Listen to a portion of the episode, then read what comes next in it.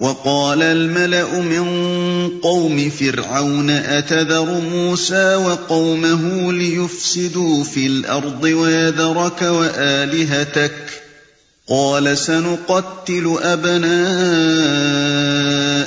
ونستحيي نساءهم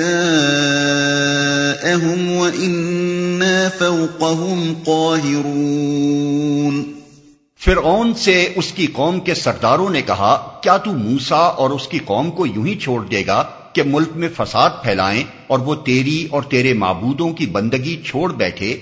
فرعون نے جواب دیا، میں ان کے بیٹوں کو قتل کراؤں گا اور ان کی عورتوں کو جیتا رہنے دوں گا۔ ہمارے اقتدار کی گرفت ان پر مضبوط ہے اور ان کی عورتوں کو جیتا رہنے دوں گا۔ واضح رہے کہ ایک دور ستم وہ تھا جو حضرت موسا علیہ السلام کی پیدائش سے پہلے رامسس ثانی کے زمانے میں جاری ہوا تھا۔ اور دوسرا دور ستم یہ ہے جو حضرت موسا علیہ السلام کی بیست کے بعد شروع ہوا۔ دونوں میں یہ بات مشترک ہے کہ بنی اسرائیل کے بیٹوں کو قتل کرایا گیا اور ان کی بیٹیوں کو جیتا چھوڑ دیا گیا تاکہ بتدریج ان کی نسل کا خاتمہ ہو جائے اور یہ قوم دوسری قوموں میں گم ہو کر رہ جائے۔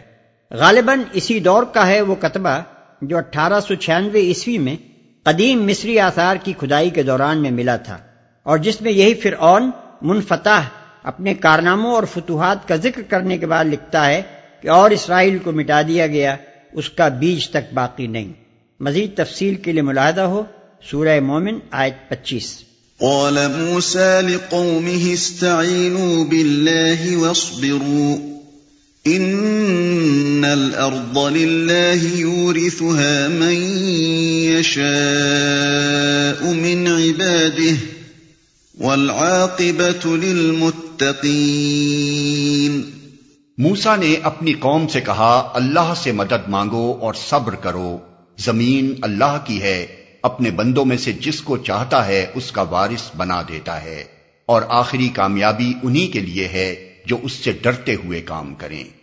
قالوا اوذينا من قبل ان تاتينا ومن بعد ما جئتنا.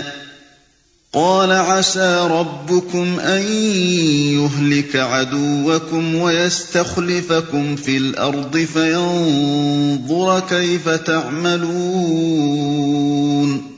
اس کی قوم کے لوگوں نے کہا، تیرے آنے سے پہلے بھی ہم ستائے جاتے تھے۔ اور اب تیرے آنے پر بھی ستائے جا رہے ہیں۔